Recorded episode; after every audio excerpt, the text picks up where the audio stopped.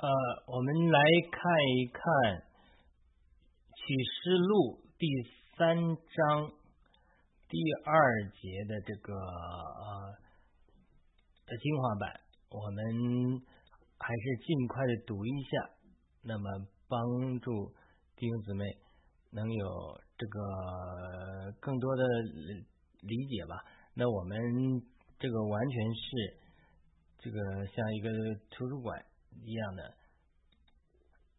内容，那么是什么是图书馆呢？就是说我我们希望能够这个呃把我们的感动记录下来呀，记录下来之后，能够呃以后的信徒会弟兄姊妹听到嘛？你看每次我们衷心的把一些感动记录下来，整成中文，目的是翻成英文，翻成英文。也是服务英语的这个是这个信徒吧，虽然是慢的工作，但慢慢的做吧，每天一读吧，呃，读完了之后，我们也是留个记录。好的，那我们今天开始，我们今天的雅鲁的圣经世界启示录第三章的第二部分，讲了菲拉铁菲教会，菲拉铁菲教会的特征，菲拉教会这教会的使命是什么？要产生新耶路撒冷，什么是新耶路撒冷？新耶路撒冷的雏形就是满了光，满了生命，满了神的荣耀，才能把这个撒旦和撒旦的权利进行审判，让他们跪在得胜的信徒的脚下。这就是新耶路撒冷。我多次讲了，七个教会是的七个阶段的工作，是神在启示录做的七个阶段的工作的缩影。好了，为什么这么说呢？呃，传统上教会对菲拉铁菲教会的理解，往往局限于这个教会没有受到主的批评，以及菲拉铁菲啊是弟兄相爱的意思，并由此由此推断出菲拉铁菲的教会是彼此相爱的。我们常常用菲拉铁菲教会来比喻一个教会的复兴的光景，这固然是对的解释，但是我们不要忘记启示录的主题是什么：产生基督的心腹，跟新郎结婚呢？启示录十九章。并且审判天使啊，带进神对世界的终极的审判。因为神在斐拉铁菲教会工作到倒数第二个教会、第六个教会的时候，一定在乎一定程度上，基督的心腹得到更多的建造，基督的身体得到更多建造，基督的心腹从一个小女孩长了一个听听少女啊。这就是从天而降的生成新耶路撒冷。这个新耶路撒冷就像比喻啊，像心腹壮士整齐一样等候丈夫。这启示录二十一章二节，就是可以跟主结婚的，可以有婚宴的。这是一方面，那另外一方面，主跟北拉铁非教会得胜的应许，让他们做神殿的柱子，并且神的名、神城的名，这里明说这城就是新耶路撒冷写在他们上面，是启示录三章十二节给老底家教会的书信里对得胜者的应许，可见主期望他们，他就主要是在北拉铁非教会这种对付啊、工作啊，是能够能够让教会里产生新耶路撒冷的模型了，对不对？你怎么能名字新耶路撒冷的名写在你身上？就你就是新耶路撒冷。的模型。同时，我们教会作为基督的身体，也必须成熟，成为战士，能够最终审判天使。住在斐拉天非教会的工作，也相当程度上把教会锻造成熟，并且压制了仇敌，对仇敌的工作有了相当的压制。那么，对仇敌的工作相当压制之后，那你才能让仇敌在你面前下拜啊，对不对？这个。虽然说还没到最后审判天使把邪灵啊、撒旦啊扔在火湖里，但在教会，特别在斐达铁菲的教会，仇敌已经开始失去地位了，脱钩了。比如三章九节说，主要是那些撒旦会堂的假犹太人来到信徒脚前下拜。因为我们想象一个图画，有一些有先知恩赐的人，看见鬼附在人身上的时候，就好像邪灵，像猴子啊或者一个小动物一样坐在人的肩膀或者头上。那如果我们想象这幅图画的话，你信徒这个信徒就这个邪灵住在他身呃骑在他脖子上的信徒，这个骑在这个信徒脖子上这个邪灵，如何跟这个信徒下拜呢？他低头的时候，邪灵还骑在他脖子上，对不对？他这不可能，你必须他把邪灵赶出去，跟你保持一定距离之后，才有机会让他跟你下拜。所以说，你必须和邪灵脱钩，并拉开距离，他才能向你下拜。所以神在斐拉铁铁的教会的工作是差不多。在教会这个工作要完成撒旦和邪灵与信徒特勾的工作，才能让那些撒旦会堂的假犹太人呢，在得胜的信徒下先下拜。他为来下拜呢？他后面有邪灵，他不服你，他怎么下拜呢？西施瓦的儿子七个儿子一样赶鬼赶不出去啊，人不但不得下拜，还还把他们弄得赤身裸体。但保罗和耶稣就让那邪灵向他们下拜，为什么？这就是这里，我这里比喻提到的是邪灵，但是并不限制于邪灵，很多罪人，包括这里的假犹太人，他后面都有邪灵的工作。无论邪灵让那个女子占卜啊，给保罗捣乱，保罗说在耶稣名里出去，哎，他就出去了。他这个有这个权柄，保罗有这个权柄，所以他保罗的生命就预表这种使徒的恩高得胜的生命。但我他他们里面的邪灵受到对付的时候，当假犹太人里面的邪灵受到对付的时候，他们才能叩拜在得胜的信徒脚下。因为什么？他跟邪灵脱钩了，邪灵他不愿意叩拜的。还没到审判的时候，正如约瑟的权柄仅仅位于法老比。以下法老以下，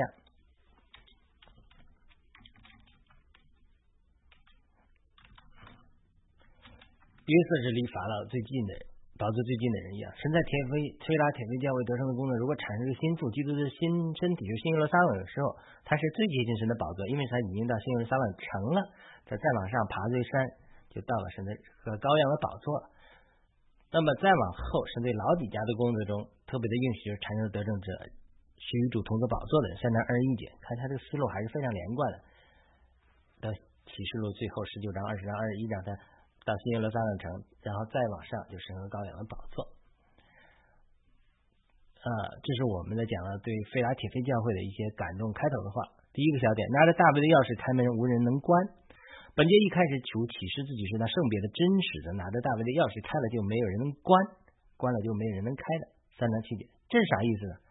我们知道启示录引用了旧约大约五百个经文，五百个经文，很多人隐藏在里面，并且没有明确标志，不是说啊这个出于哪个这个，它就揉在里面。这组经文引用以赛亚书二十二章二十节二十二节的经文，我们必须看这组经文的背景和思绪来理解主的这句话在这里的意思。首先，从以赛亚十三章二十二三章这二十几章呢，是对列国的陆续的审判的话，这些被审判的国家。依次包括十三章审判巴比伦，十四章审判亚述和非利士人，十五章、十六章审判摩亚，十七章、十八章审判大马色人，十九章审判埃及，二十章审判古时也是埃及的一种说法，二十一章审判巴比伦和亚拉伯，二十二章才审判耶路撒冷就以色列，二十三章审判外邦推罗。所以在这样的背景下，我们谈谈。在以赛亚书二十二章，审对耶路撒冷的审判，他这个审判怎么样的？神对耶路撒冷的审判包括开除一个王的家宰管家，像约瑟这样的人物，他不但不是好的，舍不纳。以赛亚二十二章十九节是预表不忠心的管家，同时召唤了一个神的仆人以利亚敬来给他穿上袍子，给他腰带，把政权交在他的手中，说他必做耶路撒冷居民和犹大家的父。这是以赛亚二十二章二十至二十一节。以利亚敬应该是预表神忠信的仆人，他会从神那里得到恩高和权柄来完成神的工作。在这个背景下，才提到了神会赐给他大卫的钥匙放在他的肩头上，他开了就没人关，关了就没人能开。既然耶稣基督在启示录用这句话来描述自己，那么我们也可以判断以利亚敬也是耶稣基督的预表。除了以利亚敬是基督的预表，我。们前面提到约瑟也是基督的预表，约瑟也是以利亚敬这样的人物。约瑟约瑟经历了多年的苦难和试炼，甚至被关在埃及的监狱里。但是有一天神给他在法老面前开了门，做了宰相，就没有人能够关。那么为什么约瑟被卖到埃及？漫长的过程中是在监牢中，是没给他开门呢？甚至他在坐监的时候帮助解梦的司酒师和酒政，还把他给忘记了。应许的说他飞黄腾达的时候记得约瑟，约瑟求他了，但是忘了。这就说明神如果给他关了门，他没没有还没有开门，没有任何人能给约瑟开门，因为神的时间没有到。那么约瑟的经历就是我们理解主写给菲拉铁非教会写信的这个书信的一个很好的启示。在菲拉铁非教会的前六个教会，我的这种阶段，神还没给教会开门。但是到这个菲拉铁非教会，神给教会的时间到了，到了主在菲拉铁非教会这种工作的时候，神对教会对付已经到了一个阶段。就好像约瑟在生命中经历的试炼成熟一样，那么斐拉斐铁非的教会的和得胜者在生命上像得到了约瑟一样的成熟程度，所以神才会用大卫的钥匙给他们开启，没人能关闭的门。好，这是这个第一个点，第二个点，我们的属灵经历能够证明主掌握大掌握大卫的钥匙。这是我讲了自己一点属灵的经历啊。呃，我二零零一年离开中国到英国读书，在英国短暂的一年时间内听到了福音，并有了悔改的心。二零零二年来到美国受洗成为基督徒。二零零四年主对我显现，让我降服于他这个特会中啊，能够呃为他使用。我在这次经历之后，有这次与主的相遇之后。并没有得到神的话语，是要具体呃怎么引领我的施工。但神带领我经过十多年的旷野的学习、艰难环境，这种属于旷野的经历，到二零一七年结束了一个难处，呃，给了我们一个神迹。二零一七年最后一天，呃，主把我的灵提到天堂，呃，呃，有一些呃的话语，那么我也得到一些当时一些先知预言的话语，说将来神呃给我的施工如何带领，但是。甚至是讲的很伟大的施工啊，大复兴啊，呃，走遍中国啊，还是服侍美国人教会啊，等等等等这种，但是并没有看到神给我开服侍的门。虽然也有一些小的服侍，都是小范围的小组啊，更多受神的训练，读书啊，甚至读神学博士期间，我也知道自己在预备中。而我的确常常受到这种限制话语的确认，主的灵也给给我有印证。一个有限制恩赐的同学啊，那个姊妹。美国人祷告的时候对我说，他在祷告的时候看到灵里，在灵里看见仇敌在我周围堵了一一一堵墙，就企图阻挡我服侍的果效，就是我无论做什么，哎，都有仇敌，他就是想办法拦走我，让我的服侍没有果效。他讲了这个，我觉得很纳闷啊，因为我常常有觉得有主的呼召服侍，但是常常讲什么也没有多少人听，也没有什么果效。后来没有多久，哎，也做了一个异梦。在异梦里，我发现我周围有一堵墙，真的是一堵墙。我就企图推倒这个墙壁，甚至在这种有这种征战的情景，我还拿着把匕首刺入这个墙壁。哎，结果墙壁底下跑出一条蛇。我们知道这些都是图画的语言，蛇语调、邪灵啊。这个异梦的确告诉我，仇敌在我周围设立属灵的壁垒，企图拦阻我的服饰。呃，这讲了我讲了神的呼召，邪灵的拦阻。攻击二，那我们讲了这种属灵的征战，在我们实际生活中的这种开展。二零一九年疫情开始之后，二零二零年选举前后，一直为两个亲人祷告，一个希望他们真的认识救主，经历真实的悔改。呃，但是不幸的是，哎，仇敌反而利用肉体挑起我们之间的矛盾，不但他们暂时没有经历悔改，好像越给他传福音，他越远离你神，远离你，不想听你讲。我一个亲人半年中午进行祷告，希望他真的悔改得救。另外一家人，我给他发天堂见证的书籍，也希望他能得救。哎，但是撒旦却兴起局域，让他们不接受这样的，反而就就是说，这个邪灵被击中了的，击击他们的肉体，哎，反而拦阻他们暂时得救。这些事情发生之后，我相信他们最终还会得救，因为这是神对我的应许。但是我就在反思，我为什么不能活着这个属灵征战的得胜？当然，邪灵的拦阻人的肉体都是呃，他们里面的肉体都有，但是我里面我必须得反思，就是我我就发现我里面的构成不是还不够新耶路撒冷。为什么我讲属灵的经历能证明我们里面是不是新耶路撒冷？决定神给我们开传道的门，给我们呃大卫的钥匙。因为新耶路撒冷的标志和就是光和爱，因为我里面也有肉体。没有完全被爱充满，嗯，没因此也会也被撒旦利用和攻击了。就虽然我的心是好的，但是呢，因为你嗯不够有爱，也有肉体的时候，就也被撒旦利用和攻击。从个人的属灵经验上来看，就是神应许了我有一天会给我开服饰的门，甚至使用我们基督徒做一这样的人做灵魂身体的医治者。但是我们必须经历。首先经历灵魂身体的医治，才能被神这样使用。因为我们的灵力需要被提升，我的我们的魂身体都需要被医治，特别是我们魂里需要脱离罪世界的影响和肉体的残累，而且脱离邪灵的辖制。这个邪灵是包括我们过去的罪给邪灵开门的，或者我们先祖的罪，或者是民族的罪、人类的罪，都有可能给邪灵开门来辖制我们。我们必须胜过这四样最赢世界肉体邪灵，才能真正经历圣灵的充满和充裕。很多人对于属灵征战、对邪灵的攻击、直接的攻击比较有少的经历，因为很多人还没脱离罪，罪，你现在罪重，他就骗你就好了。第二个，你脱离世界的；第三，脱离肉体。相当程度上，不能我们肯每个人都没有完全脱离肉体，但是必须在这三方面相当的对付之后，因为邪灵他发现这三方面三斧子不管用之后，他会才邪灵很多的邪灵对你直接的攻击。所谓属灵的征战，主要在这个阶段。很多人讲说啊，什么属灵征战、邪灵攻击，我怎么没感觉？你们瞎胡闹！他不是瞎胡闹，他是生命的不同阶段、不同的仇敌。呃，我们不仅要在生命里做了，而且在意行上得到彰显，才能成为新耶路撒冷的实际和模型。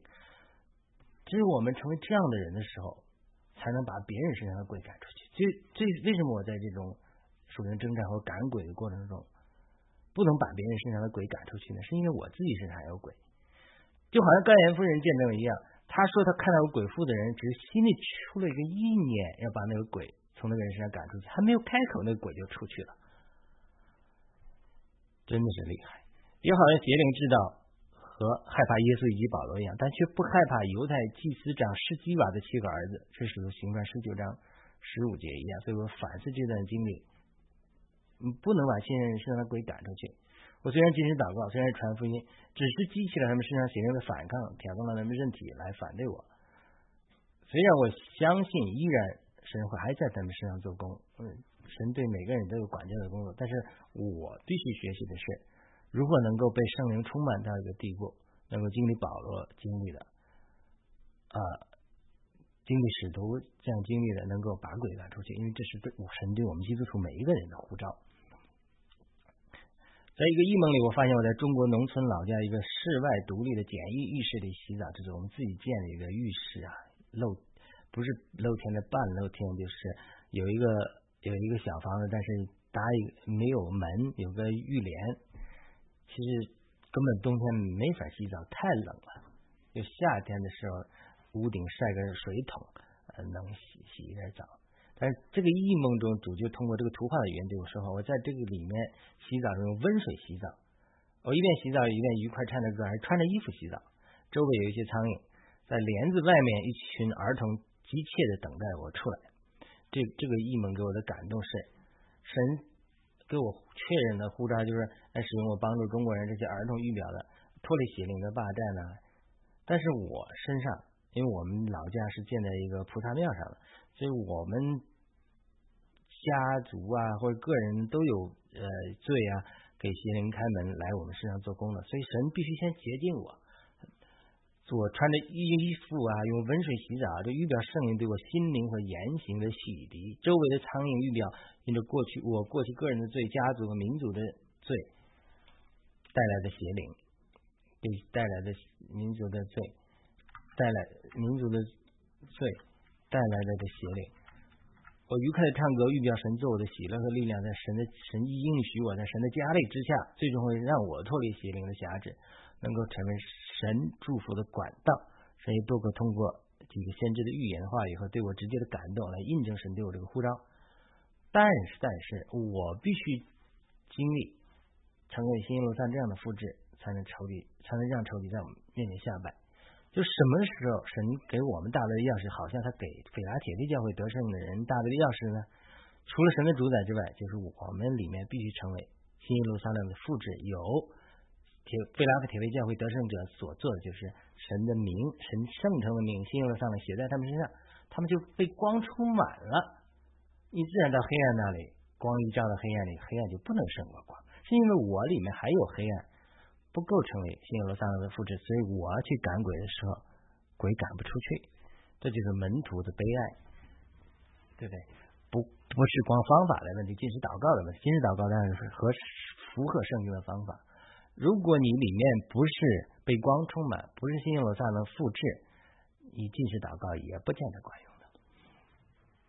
他赶鬼不是一个方法，也不是你喊多大嗓门，不是拿圣经砸人家，而是你里面有多少被光充满，你里面的黑暗黑暗有多少被对付了，这是赶鬼的关键。那么什么是新耶路撒冷？这是另外一个小点。那么什么是新耶路撒冷呢？我说过，每个教会的书信都反映了启示录一个阶段的工作。主给斐拉铁菲教会的书信中提到的在神殿中做柱子和神的名和神城的名，就是新耶路撒冷，要写在得胜的人上面，都是影射反映折射启示录二十一章的二十一节二节的新耶路撒冷从天而降那个图画。首先，启示录二十一章十一节描绘新耶路撒冷说。城中有神的荣耀，城的光辉如同极贵的宝石，好像碧玉，明如水晶。我们必须被神的荣耀和光充满。约翰福音一章五节说：“光照在黑暗中，黑暗未曾胜过光。如果我里面有黑暗的话，那么仇敌一定有机会在我里面做工。因为耶稣基督里面没有黑暗，所以他可以说，约翰福音十四章三十节记载说，撒旦他在我里面毫无所有。”就是你没有地位，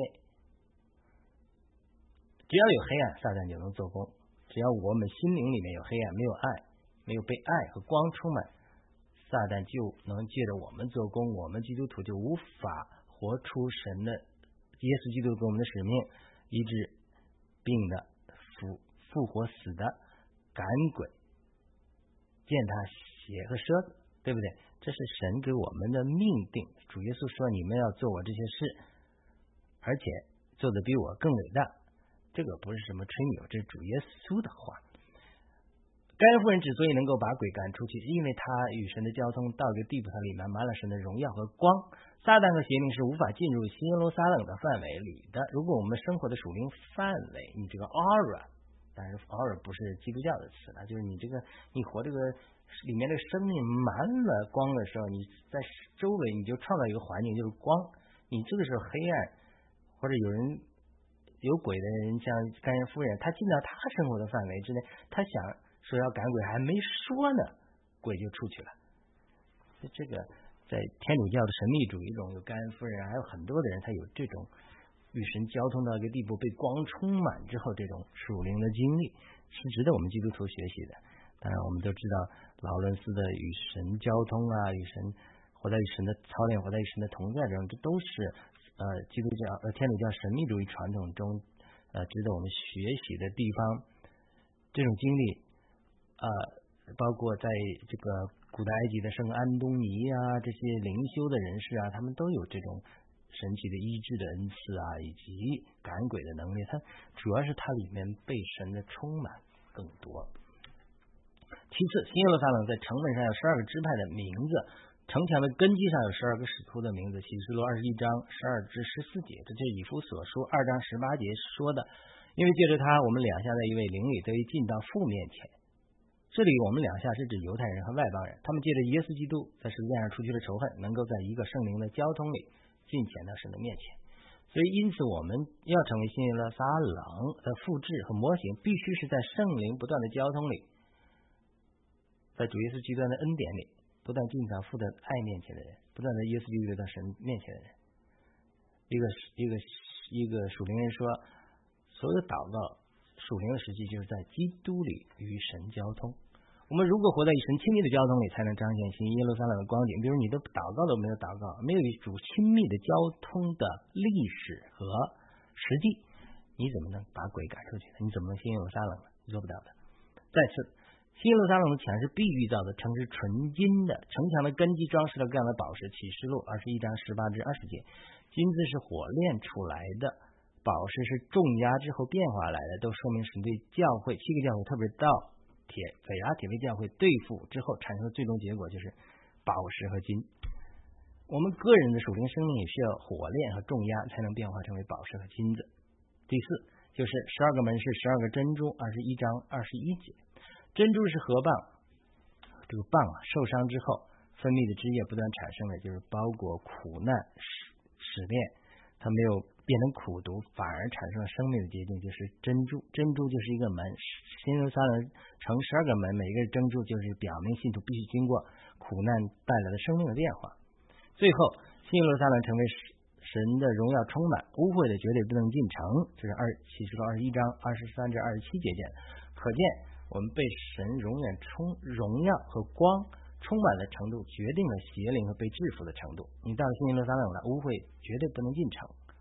好了，结论：我们需要成为小新耶路撒冷或者新耶路撒冷的复制。主写给七个教会的书信，揭示了神对教会七个属灵阶段的工作。这些不同阶段的属灵工作，也是启示录整本书里七个阶段的工作的一个缩影。我们如果需要成为新耶路撒冷的缩影，就必须把前六个教会书信中不断学习神每个阶段对付我们的工作。在以父子教会的工作，就是神必须对付我们的罪，让我们恢复神起初的爱。之后，我们要胜过死亡的灵的攻击，在世美俩教会的工作。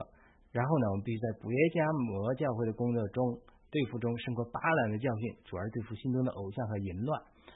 我们在推亚推拉的教会的工作中，我们学被圣灵充满，成为那个铁杖辖管万国的人。我们主在萨迪教会的工作就是穿白衣。能在异形上活出来，就把外面也把基督彰显出来。那么主在斐拉铁非教会的工作，才能成为新耶路撒冷重新雏形或者缩影。那再往后到辽底家教会的工作的时候，那就与得胜者就与主同坐宝座，一层一层往上升的。所以七个教会的书信是七个教会和七个个人属灵阶段不断成长的阶段，也是启示录七个阶段的工作的一个缩影，也是整本圣经。神对教会的旨意的一个缩影，也是和以色列的七个节期是息息相关的。这个七是神的数字，所以呢，这是我们读启示录三章，这个主对腓拉铁非教会得到感动。那我们下次会继续来讲三章最后一段，就是七封书信的最后一段。老底家教会其实不是那么消极的，而是存在教会最后一个阶段。工作之后产生了第四章的结果，就是天开了。约翰被提到天上，看到天开了。老底家教会的工作绝对不仅仅是不冷不热而已，那只是消极的一方面，积极的一方面，在老底家教会的工作对付之后，经历了天开了。好了，我们下次在讲老底家教会的时候再继续分享。感谢您的收听收看，我们下次再会，欢迎转发点赞。帮助我们一起转的传播主的话语，祝您有美好的一天，拜拜。